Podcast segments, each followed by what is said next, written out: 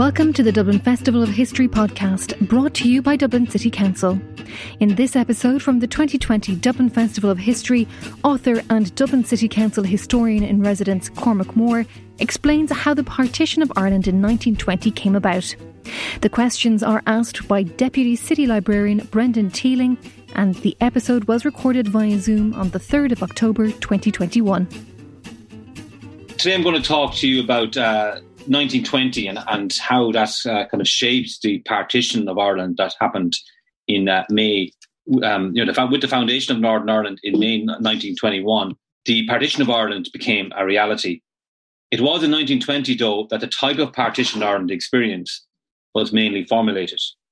Throughout 1920, the Government of Ireland Bill, officially partitioning Ireland, was debated in the House of Commons and Lords before being enacted by King George V on 23rd of December. The sectarian violence that engulfed the North from its inception started in the summer of 1920, continuing in waves for much of the following 2 years. The leading Ulster Unionist, James Craig, also won two major concessions from the British government in September 1920 that gave partition tangible form even before the Government of Ireland Act became law.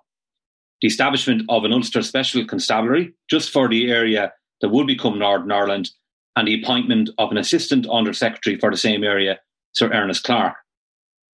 The genesis of the Government of Ireland Act 1920 came in the latter half of 1919. Home rule was still on the statute book since 1914 and could no longer be postponed. It was scheduled to come into operation automatically when hostilities were formally concluded with the signature of the last of the peace treaties after the First World War. To stop the third Home Rule Bill from coming into effect by default, David Lloyd George, the British Prime Minister, set up a committee chaired by Cabinet member Walter Long to draft another bill, the Fourth Home Rule Bill, or, as it became known, the Government of Ireland Bill. Long was a staunch unionist and rabidly anti-Sinn Féin. As Republican violence escalated in Ireland throughout 1919, it was Long who proposed the hiring of ex-servicemen to assist the Royal Irish Constabulary, the RIC, a measure that would be adopted in 1920 with the recruitment of the Black and Tans and the auxiliaries to serve in Ireland. Unsurprisingly, the makeup of Long's committee was unionist in outlook. There was no nationalist representation whatsoever, nor was the advice of any nationalist sought. James Craig and his associates were the only Irishmen consulted during the drafting of the bill. Long's committee proposed to create two distinct legislatures for Ulster and the southern provinces, linked by a common council, comprising representatives from both. This was the first time a British government proposed a separate parliament for Ulster, where unionists to date had shown nothing but unyielding advocacy to remain wholly within Westminster. Before the end of the war, the exclusion of Ulster, or at least some of Ulster, was the only option being considered in terms of special treatment for the province. It is difficult to ascertain when exactly the option of providing a Home Rule Parliament for Ulster was contemplated. The peace treaties after the war would certainly have been a factor. The treaties of Versailles, Trianon and Saint-Germain set new borders throughout Central and Southern Europe in the wake of the defeat of Germany, the collapse of Tsarist Russia, and the Austrian, Hungarian and Ottoman empires. The creation of a border in Ireland was unusual, as it involved the division of one of the victorious countries. The partition of Ireland was the first major partition in which the British cabinet participated in territory which it had formerly controlled, but it provided a precedent for later partitions, including India and Palestine. The leading nationalist MP left in Westminster, Joseph Devlin, believed the creation of a parliament for Ulster would result in the worst form of partition, and of course permanent partition. Once they have their own parliament, with all the machinery of government and administration, I'm afraid anything like subsequent union will be impossible. The Ulster Unionist leader, Edward Carson, who ideally wished for no home rule anywhere in Ireland, saw some attractions to an Ulster parliament, stating, once it is granted, it cannot be interfered with. You cannot knock parliaments up and down as you do a ball. And once you have planted them there, you cannot get rid of them. He also stated, the desertion of Protestants in the South cuts me to the quick. But the reality was that there was no alternative to the Union unless separation. He did not look upon a Parliament in Ulster as altogether without a ray of sunshine. The Common Council proposed in the Government of Ireland Bill was a Council of Ireland, which would be composed of 20 members from each Parliament. In the first year, it would look after transport, health, agriculture and similar matters, afterwards working towards unity of the country. It was envisaged that the Council would lead to the peaceful evolution of a single Parliament for all Ireland. A degree of unity within the Central Irish Administration, headquartered in Dublin, would be maintained through a common Supreme Court, railway policy and many other all-Ireland functions. Postal services were also reserved to be administered by Westminster until they could be transferred to an all-Ireland assembly if Irish unity was realised. It was hoped that further common services could be handed over to the Council too. Historian Eamon Phoenix contends that the stated aim of the Council of Ireland to unify Ireland was disingenuous, since the details of the bill were drawn up by a largely Conservative cabinet in close collaboration with Craig and the Ulster Unionists. By offering nationalists far less than they demanded and Ulster Unionists far more than they sought, the bill was clearly an attempt to solve the Ulster question and not the Irish question. The Irish Times, whilst acknowledging the thoroughness and ingenuity of the bill, claimed there was one main objection, a radical objection: there is not the remotest possibility of it becoming effective, particularly in the South. It was like an imposing battleship whose builders have remembered everything except the fact that their country has no sea. With Sinn Féin in the ascendancy in the South and west of Ireland, the British government knew the bill was unenforceable outside of Ulster. The bill was drafted and amended just to accommodate Ulster unions. A Long Committee member, Lord Birkenhead, admitted as much when he said, "I assent to this proposed bill as affording an ingenious strengthening of our tactical position before the world. I am absolutely satisfied that the Sinn Féiners will refuse it. Otherwise, in the present state of Ireland, I could not even be a party to making the offer." Initially, there were many objections from Ulster Unionists.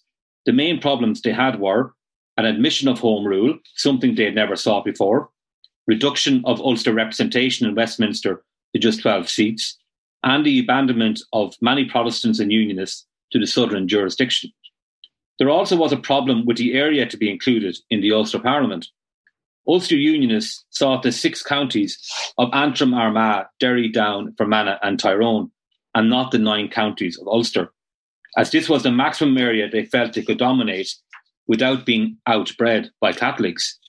James Craig, who became Northern Ireland's first Prime Minister in 1921, even suggested the establishment of a boundary commission to examine the border area of Northern and Southern Ireland to divide the jurisdiction of the Northern Parliament, extending over the whole of Ulster. Subsequently, he emphatically opposed the odious boundary commission established under the Anglo-Irish Treaty of December 1921. By that stage, he had his northern citadel, which he intended to sit on like a rock. The decision of the Ulster Unionist Council was deeply unpopular amongst the 70,000 Protestants of counties Donegal, Cavan and Monaghan, who were sacrificed to the southern administration.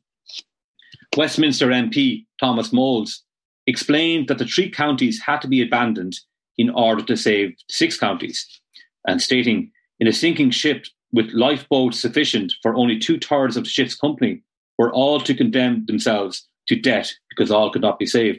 That was obviously very explosive language, considering the Titanic had only sunk a number of years beforehand.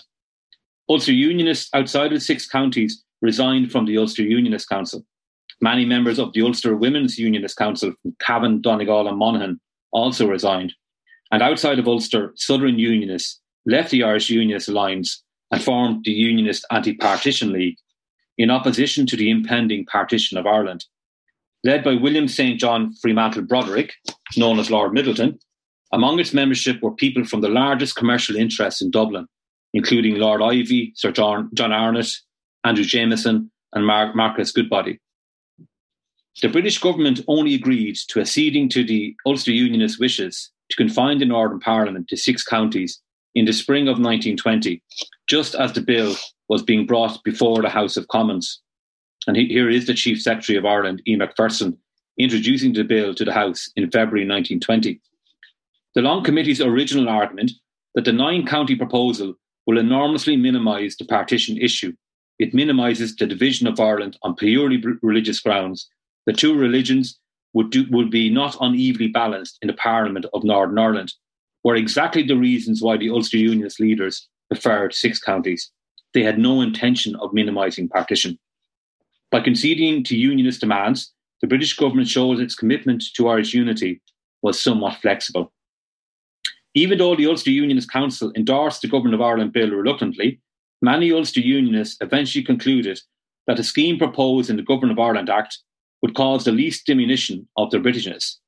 Some, such as James Craig's brother Charles, began to see the great benefits Ulster Unionists would garner from having their own Parliament. The Bill practically gives us everything that we fought for, everything we armed ourselves for. Once it was realised that partition was being attempted with the creation of two parliaments, many commentated on the practical implications for such a massive undertaking. A great deal of confusion surrounded the Government of Ireland Bill. The Freeman's Journal described it as a complex problem, considering the whole scheme of Irish administration is based on the recognition of Ireland as a national entity with its centre in Dublin.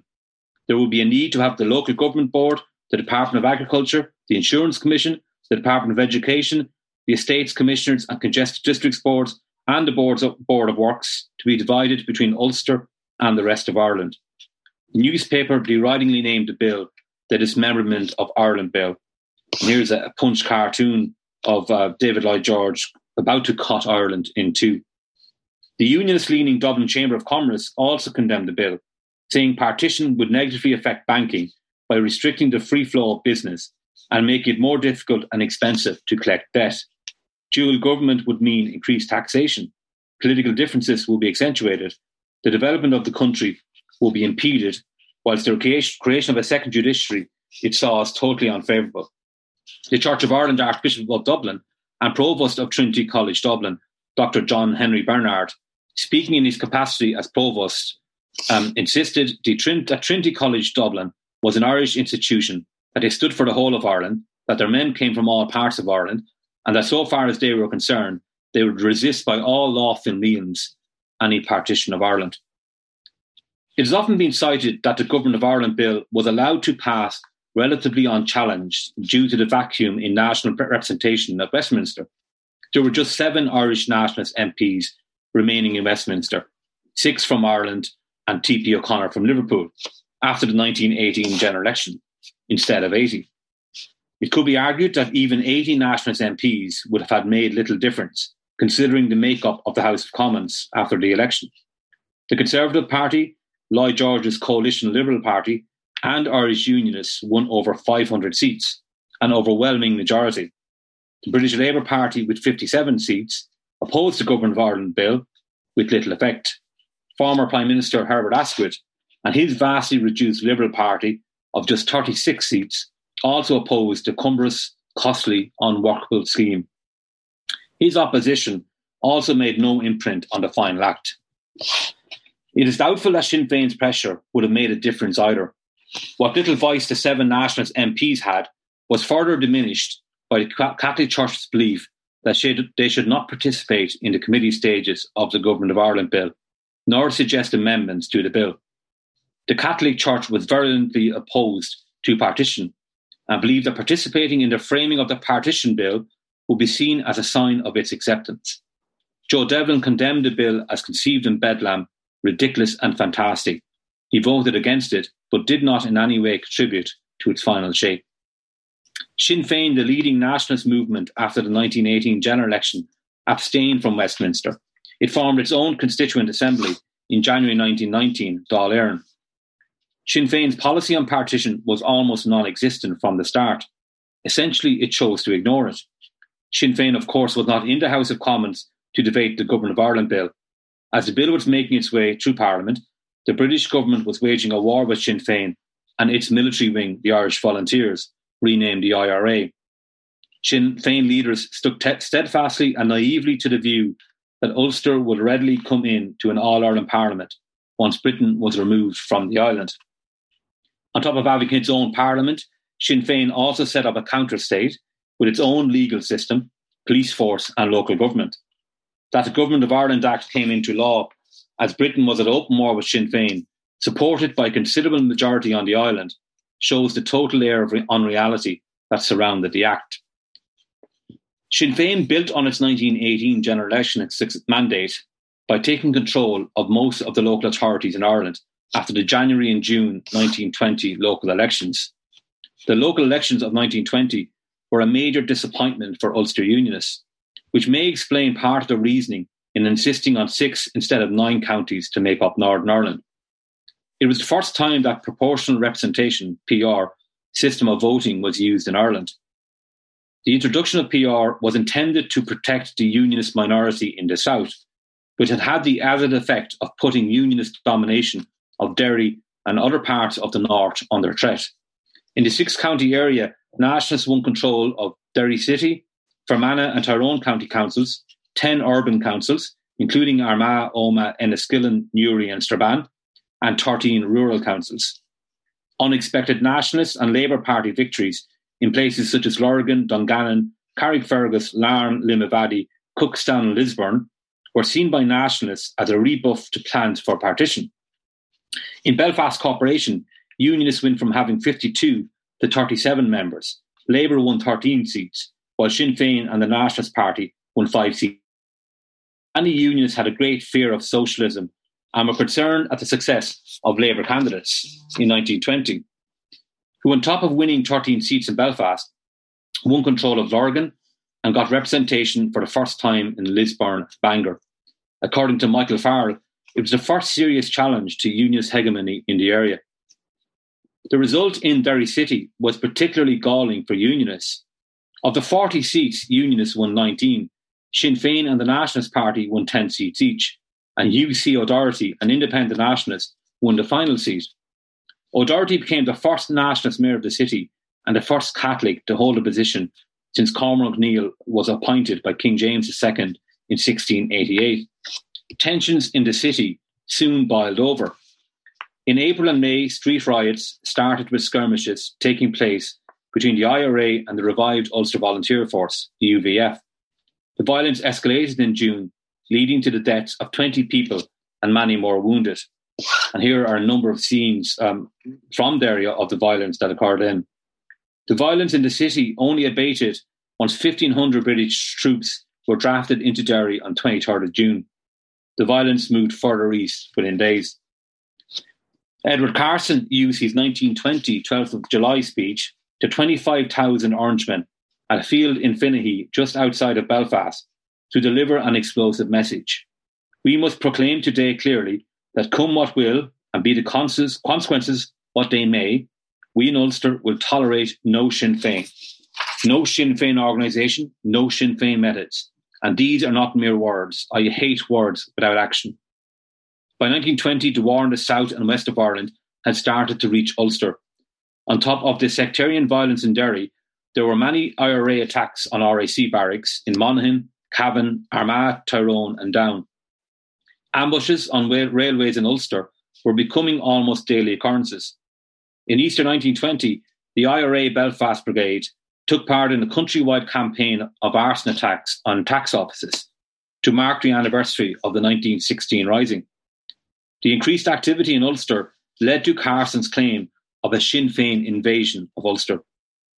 Whilst unionist fears of Sinn Féin were genuine, the IRA was far weaker, both in membership and arms numbers, in the northeast than anywhere else on the island. Although the UVF had not been active between 1914 and 1919, its members still retained their weapons, substantially more than the IRA had at hand. Days after Carson's 12th of July speech, the RIC Divisional Commissioner of Munster, Gerard Smith, a native of Banbridge in County Down, was killed by the IRA in Cork. Here is the scene of his shooting. His death and funeral were the catalysts for the violence that spread to Belfast in late July 1920. After his burial in Banbridge, local Catholics and their property were viciously attacked, as well as in nearby Dromore and Lisburn, with many Catholics chased from their jobs with their homes burned. The violence didn't spread to Belfast. Returning from the 12th of July holiday on 24th and 21st of July, shipyard workers were greeted to notices calling for a meeting of all Unionist and Protestant workers during the lunch hour outside Workman Clark's yard that day. The meeting called for the expulsion of all non-loyal workers from the shipyards. Straight afterwards, a mob went on a rampage, looking for potential victims. Some workers, fearing the worst, left before lunchtime. Some more unfortunate workers were stripped to their undergarments in a search for Catholic emblems such as rosary beads. Many were severely beaten. Others, while swimming to safety across the Musgrave Channel, were struck by shipyard confetti of iron nuts, bolts, ship rivets and pieces of sharp steel. Catholics were soon expelled from many other employers in the city. According to the Catholic Protection Committee, a total of 10,000 men and 1,000 women workers were expelled, about 10% of the nationalist population of Belfast. Protestant socialists, or rotten prods as they were known, were also expelled from their jobs. During the 2 years of the intense sectarian violence in Belfast, from 1920 to 1922, over 1,000 Protestants were forced out of their homes too. The unrest travelled from the workplace to the streets of Belfast, resulting in 19 dead and many more wounded or homeless within 5 days. Retaliation from the Catholic community was not long in coming, provoking yet more retribution from the loyalists. And here are some images of the violence that engulfed Belfast in July 1920. Another wave of violence started after the death of RIC District Inspector Oswald Swanzy in Lisburn in August. Swanzy was believed to have been involved in the killing of Cork Lord Mayor Thomas MacCurtain in March 1920, making him a prime target of the IRA. He was shot dead on the 22nd of August as he left a church service in Lisburn. The loyalist reaction led to the expulsion of almost the entire Lisbon Catholic population from their homes. 300 homes were destroyed. Shops were gutted. Catholic families fleeing Lisburn took trains to Belfast or Newry. Many had to walk to Belfast, crossing the Divis Mountain en route. The rioting spread to Belfast, where 22 people were killed in just 5 days. On 30th of August, the military authorities brought in a curfew from 10:30 p.m. to 5 a.m. for the Belfast area. It was to last, with variations in time, until 1924. The sectarian violence that started in July 1920 engulfed the 6 counties in waves for the next 2 years. It is estimated that over 550 people were killed violently in the 6 counties in this period. Approximately 300 of the dead were Catholics, over 170 were Protestants, and over 80 were members of the security forces. Belfast accounted for the vast bulk of the deaths, with just under 460. As well as over 1,100 people wounded. Catholics, with 1/4 of the population of Belfast, suffered over 70% of the deaths in the city. Catholic relief organisations estimated that in Belfast, approximately 11,000 Catholics were driven out of their jobs, as mentioned previously, 23,000 Catholics were forced out of their homes, and that about 500 Catholic-owned businesses were destroyed. Those forced from their homes had to seek refuge elsewhere, in places such as Dundalk, Dublin and Glasgow. And here's a young child in Marlborough Hall in Glasnevin, 1922. The nationalist community considered the period as the Belfast pogrom, where orange mobs and regular and auxiliary members of the police force carried out this campaign of terror. Unionists saw it differently. They saw the threat posed by the IRA, the disorder it had caused in the south and west of Ireland, and were determined to prevent the contagion spreading to the north. They were deeply distrustful of Dublin Castle and of the mainly Catholic police force, the RIC. They took matters into their own hands and armed themselves. During the summer of violence in Ulster of 1920, Unionists looked to take responsibility for the enforcement of public order for the province. As the unrest spread to Ulster, many started to organise into vigilante groups.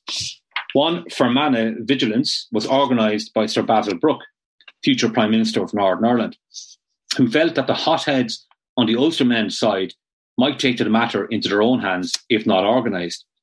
He urged Dublin Castle to form an official special constabulary in June. Worried lest loyalists at the local level should pass beyond the Unionist Party's own control, James Craig assigned Colonel Wilfred Spender the task of resurrecting the UVF in order to harness loyalist militant energies. Even though most of the violence was perpetrated against Catholics, Craig warned that the Loyalists were losing faith in the government's determination to protect them and were threatening an immediate recourse to arms, which would precipitate a civil war. He attended a ministerial conference in London on 2nd of September 1920, where he used a pretext of looking to keep the extreme Loyalist elements in harness to demand an Ulster Special Constabulary to just serve for the area that would become Northern Ireland. Craig was ultimately looking for the nucleus of the UPF, who formed an armed special constabulary for the six counties.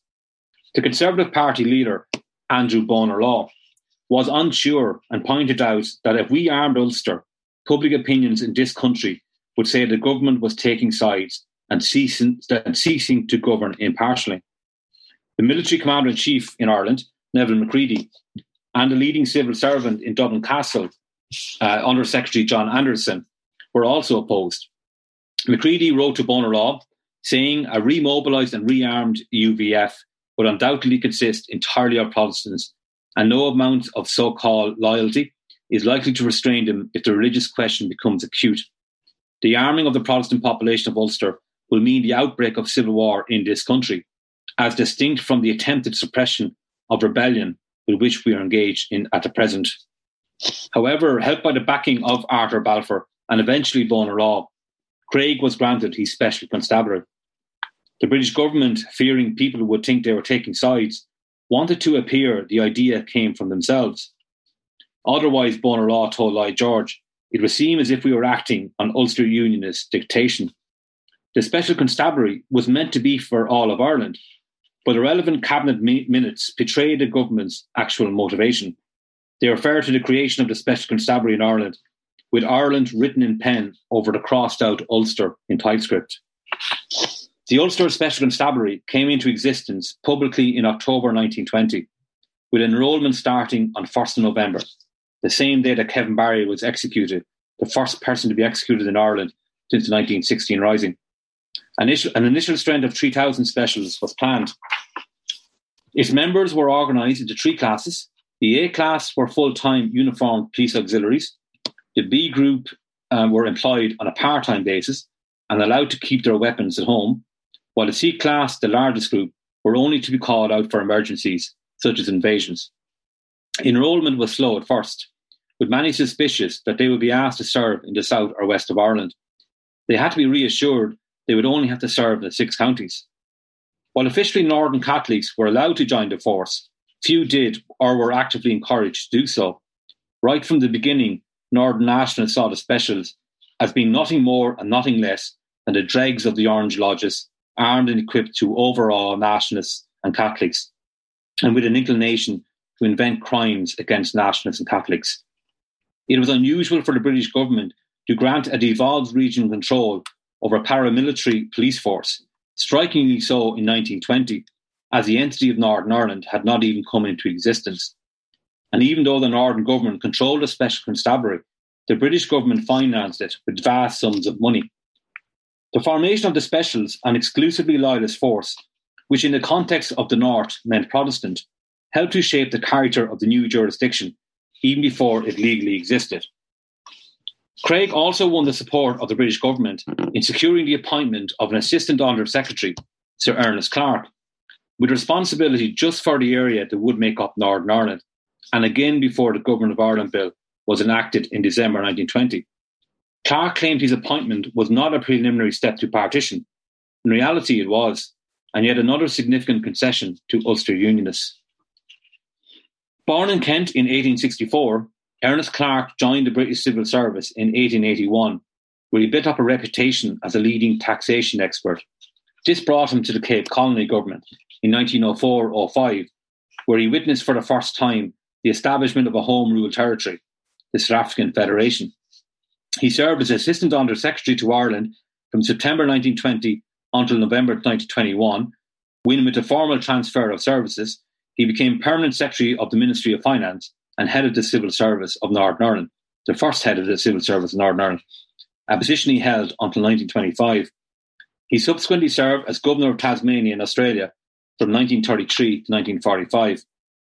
His work as Assistant Under Secretary was crucial in creating the structures of a functioning government for Northern Ireland when it came into being in the summer of 1921. John Anderson recommended Clark for the post of Assistant Under Secretary. Anderson asked Clark, "I suppose you are not by any chance a Roman Catholic?" Clark, initially thinking the question as odd, later realised that had I been a Roman Catholic, I could never have been accepted by the Northern Government or been able to carry out my duties, even had I survived to undertake them. Once Clark expressed interest, he was interviewed in London by Hamar Greenwood, the new Chief Secretary for Ireland. Greenwood then brought Clark to James Craig's office in the Admiralty, where Craig was a parliamentary and financial secretary. There Clark was vetted by Craig and two other prominent Ulster Unionists, Wilfred Spender and Richard Dawson Bates. Clark later revealed, "I afterwards found that really I was on show to Craig and possibly also to Spender and Bates." At the meeting, Clark recalled the Ulster Unionists were full of grievances and painted a picture of the deadly peril which threatened all loyalists. He later discovered by experience how necessary it has always been to emphasise, even to exaggerate, the conditions in Ireland in order to arrest the attention of the ordinary Englishman. As the meeting was ending, Craig towered over Clark and said, "Now you are coming to Ulster, you must write one word across your heart," tapping out with his finger on Clark's chest, U-L-S-T-E-R, Ulster. Initially, Clark experienced a degree of distrust, even hostility, from some loyalists. Unionists were unhappy of Clark's subordination to Dublin Castle, as they believed many civil servants in Dublin Castle were nationalists, even Sinn Féin sympathisers. They wanted Clark to have direct communication with the Chief Secretary, Greenwood, with no possibility of leakage. Greenwood responded that Clark can send me information he can withhold from the King, the Pope, and James McMahon. McMahon, seen here with John Anderson, was a Catholic born in Belfast who grew up in Armagh and was, like Anderson, an Under-Secretary in Dublin Castle. Unionists believed McMahon was a national sympathiser and he came in for a particular ire from them. Clark remained answerable to Dublin Castle, but as time went on, he became more and more independent of Dublin. He knew what was expected of him, and he soon dispelled Unionist apprehension. From the start, he worked consistently and uncompromisingly for the interests of the future Northern Ireland government. Northern Ireland was presented with a workable administration from the very moment it came into being, thanks largely to his efforts. He, supported by a small team of no more than 20, worked tirelessly from his appointment in September 1920 to set up the machinery of a new jurisdiction with very little to work with, as he testified. "I found myself setting out to form a new administration, armed only with a table, a chair and an Act of Parliament." Clark himself worked 16 hours a day, 7 days a week, to make sure Northern Ireland had a functioning government from its establishment. He claimed, "I will do my best to fulfil my role as John the Baptist, as far as can be done with a small staff at my disposal, get together information and prepare the way." He established a framework for 7 new government departments, organised buildings for those departments as well as their furniture and office equipment, recruited personnel for the new civil service, attempted to source accommodation for the new civil service, and secured instructions, guidelines and templates from different departments in London and Dublin on how to run the department. He was in constant communication with Craig in the lead up to the formation of Northern Ireland, ensuring a functioning jurisdiction would be operational from day one. Craig was directly involved in determining the appropriate number and functions of the future Northern departments. Clark sent a memo to Craig on the recruitment recommendations for the Northern Ireland Civil Service, including the instructions that no preference be given to anyone based on a religious belief, and competition for places should be open to women. He warned against adopting an official policy that would disadvantage Catholics in securing government employment, as religious discrimination was illegal under the Government of Ireland Act. Such advice from Clark was barely heeded.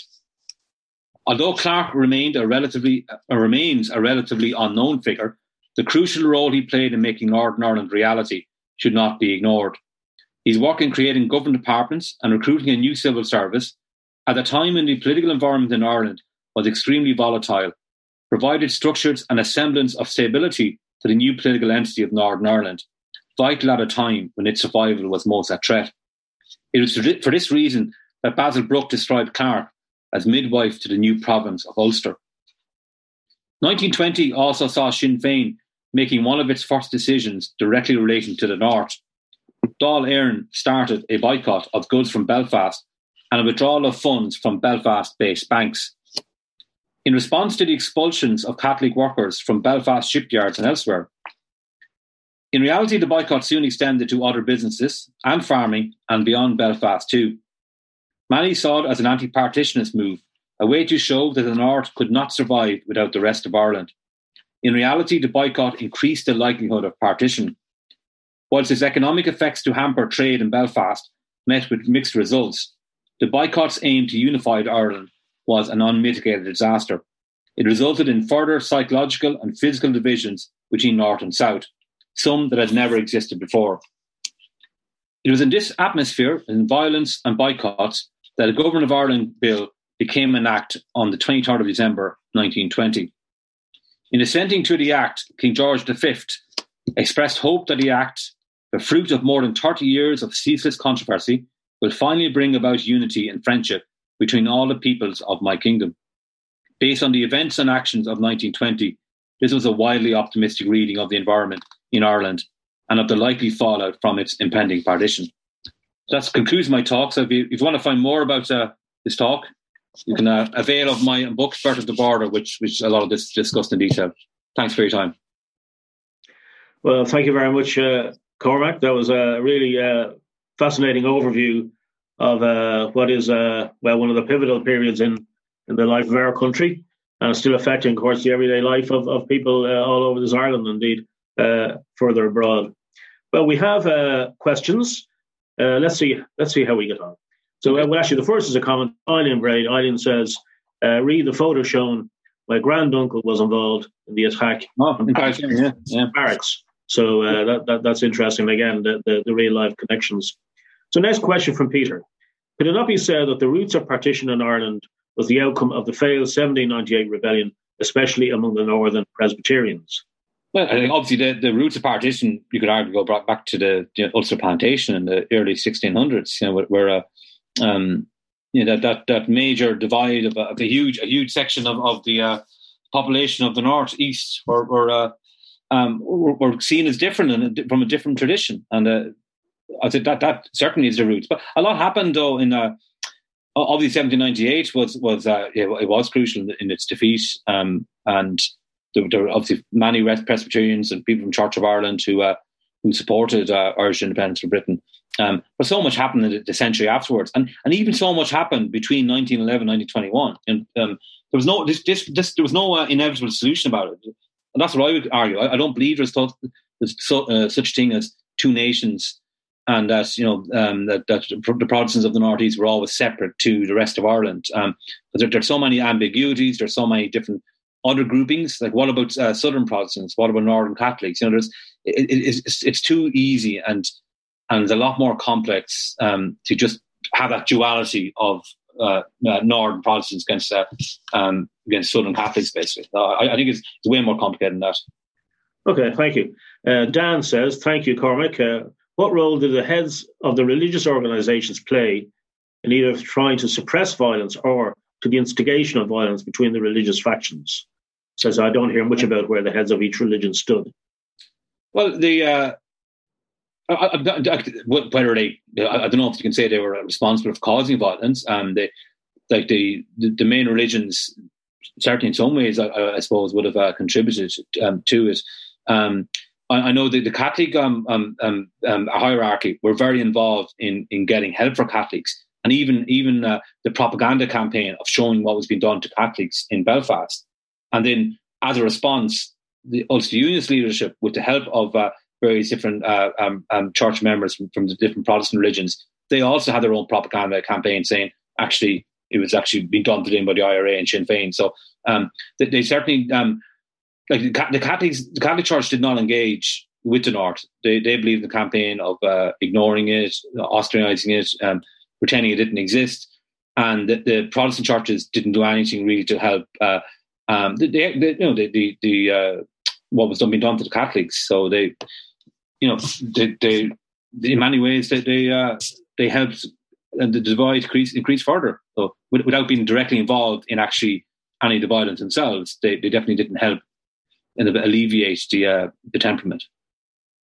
Okay. Michelle says, how is the influx of Belfast, quote, refugees perceived by Dubliners? Were they welcomed or was there any resistance? Did they generally remain in Dublin or move on or even back to Belfast?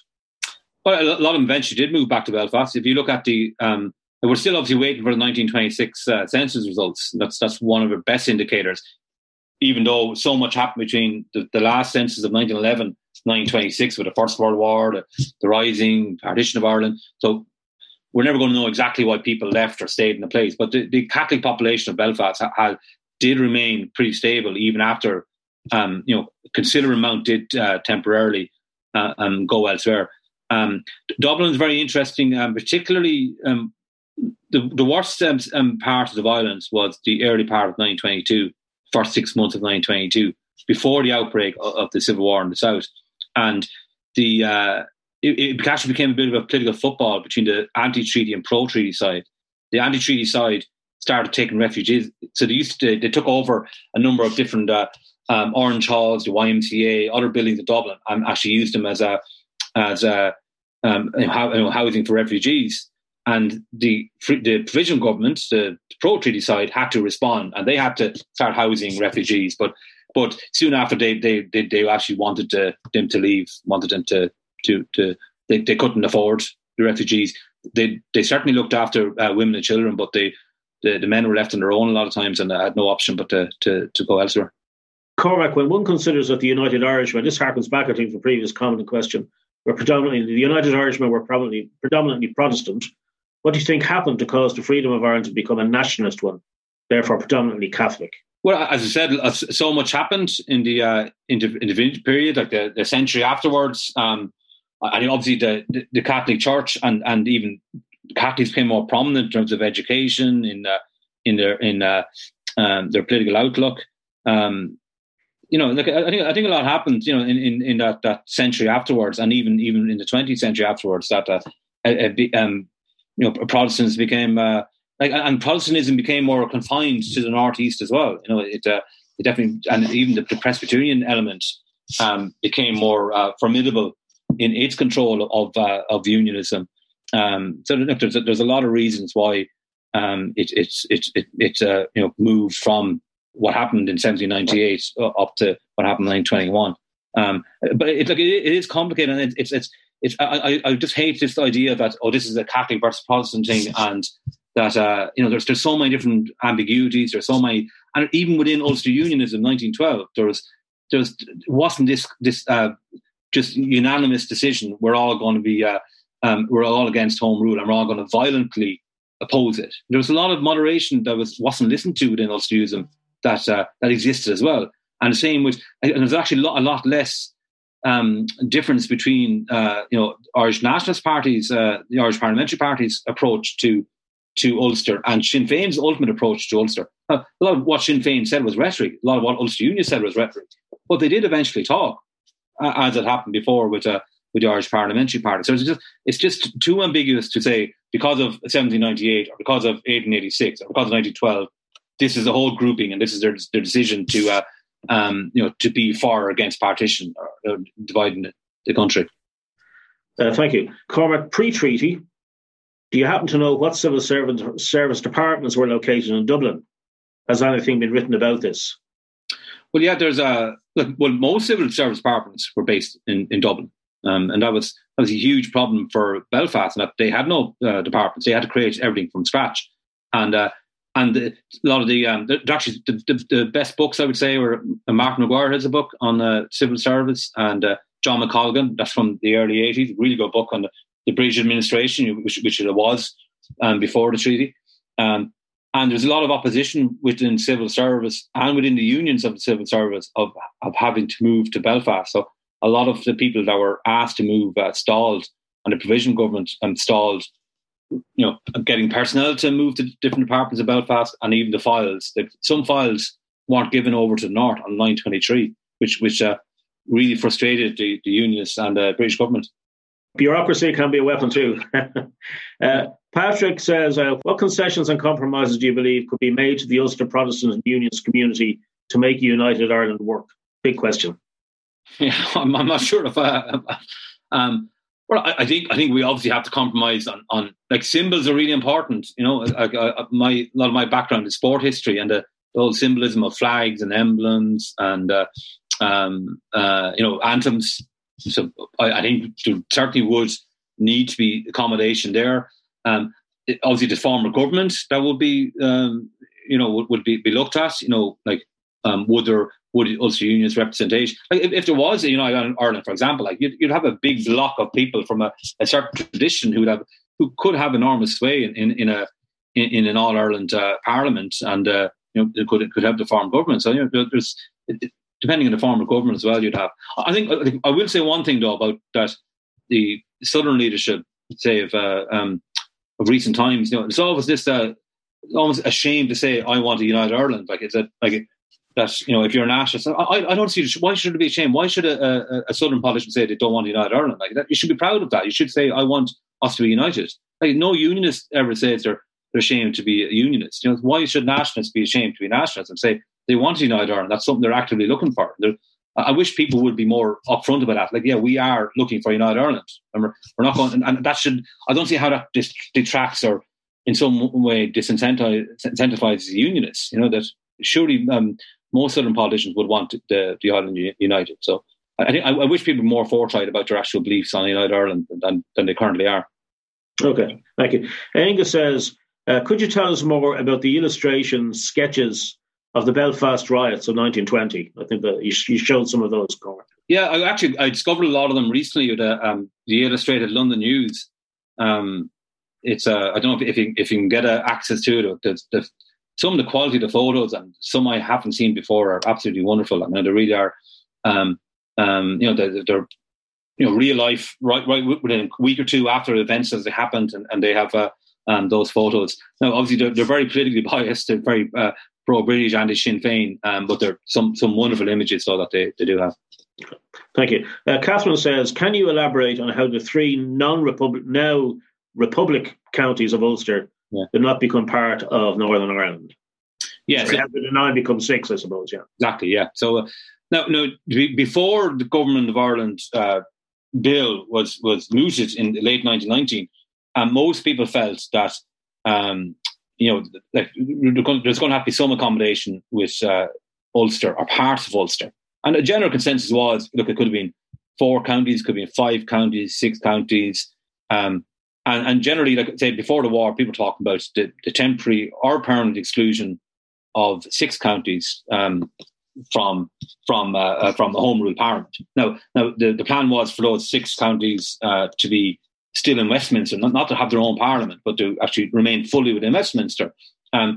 So this kind of came out of the blue that in 1919 when it was announced that actually, this Ulster Parliament, if you're going to have a parliament, it should be 9 counties because that actually would give a better chance of ultimate unity. So publicly the British government saying, we want Ireland to be united for Irishmen to solve their... We want to get out of Ireland. We want the both Southern and Northern Parliaments have this really strong Council of Ireland that would work together on loads of things and ultimately would convene an All-Ireland Parliament. And the best way of that working for United Ireland was having 9 counties because you'd almost have half and half Protestants and Catholics. That was their public reasoning. But James Craig and other Ulster Unionist leaders did not want that. They wanted a secure Protestant majority that was impenetrable. And that's why they insisted on 6 counties. And as I said, even that, and this is very little is known about this, but James Craig actually proposed a boundary commission because after the First World War, there were a lot of boundary commissions and other jurisdictions that were being divided. He suggested, look, let's have a boundary commission to show where the majority Protestant areas are, the majority Catholics area are, and that would be one way of solving it. But eventually, and it didn't take much convincing. The British government conceded to the 6 counties, and the reason why it was because they knew that the only people who were going to work this bill were Ulster Unionists because the South were never going to accept it; they were always going to ignore it. So the only way this bill could become effective was if they had Ulster Unionist buy-in, and they weren't going to get Ulster Unionist buy-in with 9 counties, so they went back to 6 counties. Thank you. Joe O'Donnell says, "Great talk. Can you elaborate a little more on Oswald Swanzy's involvement in atrocities in Cork, the death of Terence McSweeney? Not Terence O'Sweeney, Thomas MacCurtain. No, I can't, because there was just commission on. Like, there was no solid proof one way or the other. Like, there was actually commission after an inquiry into MacCurtain's death, and they actually put the blame for his death on Lloyd George, the whole British government, and they actually specifically mentioned RIC divisional inspector Oswald Swanzy, and so he became a target after that. And he was actually the gun he was shot with was actually believed to be MacCurtain's gun in August 1920. So that's he claimed he didn't have any involvement. Like, there's no necessarily proof that he himself directly ordered the hit, but he was a division inspector, and it was RIC. It wasn't Black and Tans or auxiliaries. It was an RIC hit on MacCurtain, and he took ultimate responsibility. Okay, thank you. Paul asks a question. He says, Cormac, in your view, was partition always going to be by county rather than by electoral district? How did the Unionists deal with a strongly nationalist Tyrone and a majority nationalist Fermanagh? Well, no, it wasn't. Like, there was a number of options looked at in during the 1912-1914 kind of era when Home Rule was first. It became a really big, hot political topic, and the whole Ulster element of Home Rule became such a big factor that you had Augustine Burrell, he was the chief secretary, and his team in Dublin Castle, they started looking at loads of options, county options, poor law unions, different electoral wards, and they kind of had this mixed mesh up of kind of the equivalents of about 4 or 5 counties that they thought would have made more sense, but then, because so much was run on a county basis, like the local governments were run on a county basis, it became the most convenient. But when it comes to Tyrone and Fermanagh, they always became the biggest, probably the biggest moral dilemma that the British government, even Ulster unions, had was you could argue that 4 counties were solidly Protestant, even though they had very big all counties, including Antrim and Down, had huge tracts of Catholic areas as well. But you could say, look, they are solidly Protestant. But Tyrone and Fermanagh were always, about 55, 56, 7% Catholic. And that was a real dilemma. They couldn't really, say this was justified, or they couldn't say that this is what people wanted, because it was very clear that the Tyrone and Fermanagh were a problem. And what they did after Northern Ireland came into being was they got rid of PR. They gerrymandered a lot of the different wards and councils, so the representation of nationalist Catholics was greatly diminished in Fermanagh and Tyrone, and it was partly because, like, Fermanagh and Tyrone, when nationalists took over those county councils, they boycotted the northern government, and they felt they were answerable to the Dáil, and that was obviously hugely a big problem for unions. Okay, thank you. There's another question there about the Boundary Commission on the 3 counties, but I think you've probably covered that already. How the 6 counties became 6, as it were. If you want to make the Boundary Commission, that's for a different time, because that was this talk was in 1920, but the Boundary Commission decision of the Anglo-Irish Treaty was a real spectacular own goal by Sinn Féin, in my opinion, in that. There's nothing wrong in getting a boundary commission. That on the face of it sounds like a good idea, but it was too ambiguous. It was a boundary commission was set up that a border would be determined based on population, economic, and geographic means. So what does that mean? And which is more important? That was never laid out. No plebiscite was asked for. No timeline was asked for. And nationalists really did believe. They did believe that all of Fermanagh and Tyrone must come back to them. So it was, South Down, South Armagh, Derry, and they just hadn't thought it through. They didn't, and plus it was a 3-person commission, with one from the Free State, one from Northern Ireland, one from the British government. So it was 2-1. Anyway, so they didn't think that through, and that's the reason why ultimately the current border remains as it did from the very start. There's a sort of a comment from Peter. I think it's a common moral question, but at the time of the treaty Dáil debate, there was more concern over the oath of loyalty than over. Yeah, absolutely. Yeah, it was, but that's not necessarily that they didn't care about the North. It was that they both sides thought they had a good deal on the north with the Boundary Commission. Like if you look at Dáil Éireann's document number 2, there's no change to the Article 12 of the treaty, which called for a Boundary Commission. All nationals were widely optimistic on what this Boundary Commission was going to do, and that's the primary reason why it didn't take up as much debate in the post-treaty. Thank you.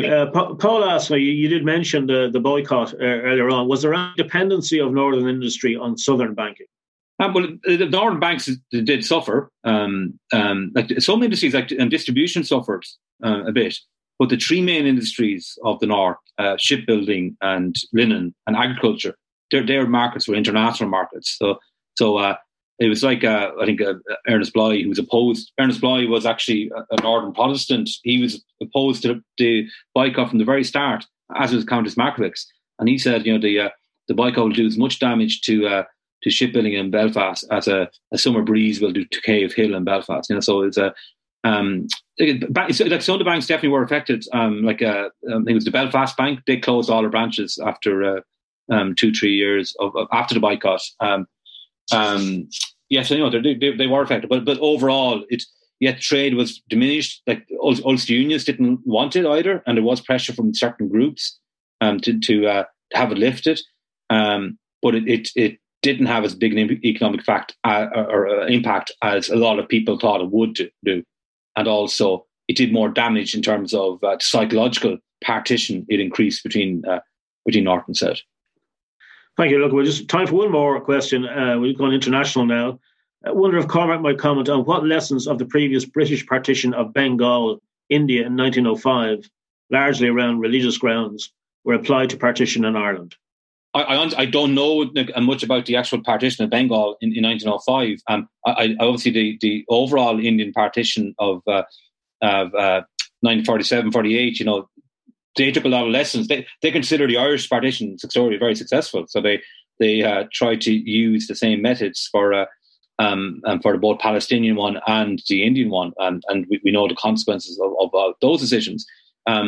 But there's a whole. I think there's a lot of studies being done on this concept of partition, and the one I kind of one theory I definitely would stick to is that most partitions that say either the British Empire or the French Empire, or whatever empire, they didn't do it in the benefit of the minorities. They didn't do the benefit of stop fighting, inter community factions. It was actually to retain their power, but in order to retain their power, they had to recognise some form of dominion and home rule, to some form of self-determination from different ethnic groups, and it was kind of a way of staving off their decline to partition countries to kind of put a rubber stamp elastic band on a problem, and that way they felt they could retain their empires and their power. So.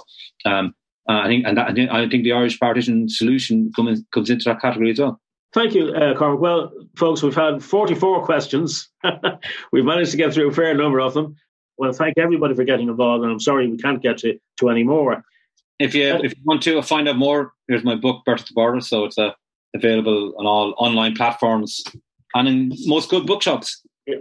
Yeah. Some bad ones as well, as we always say. Yes, as Cormac's book, I was about to say, is available from our regular festival bookshop partners, thebutterbookshop.com. Also other bookshops, as Cormac says, and you'll possibly be able to borrow it from your local library. You can check out the catalogue, dublincitylibraries.ie. And you can keep up with Cormac's work as a Dublin City Council historian-in-residence on Twitter, where he is Twitter at Cormac Moore. I want to thank all of you on behalf of Dublin City Council and Dublin City Libraries. Thank you all very much for watching. I want to thank Cormac for giving us his expertise and very interesting talk. Thank you. Thank you for listening to this podcast from the Dublin Festival of History, brought to you by Dublin City Council. You can find out more about the festival on dublinfestivalofhistory.ie and by following us on Twitter, where we're at HistFest.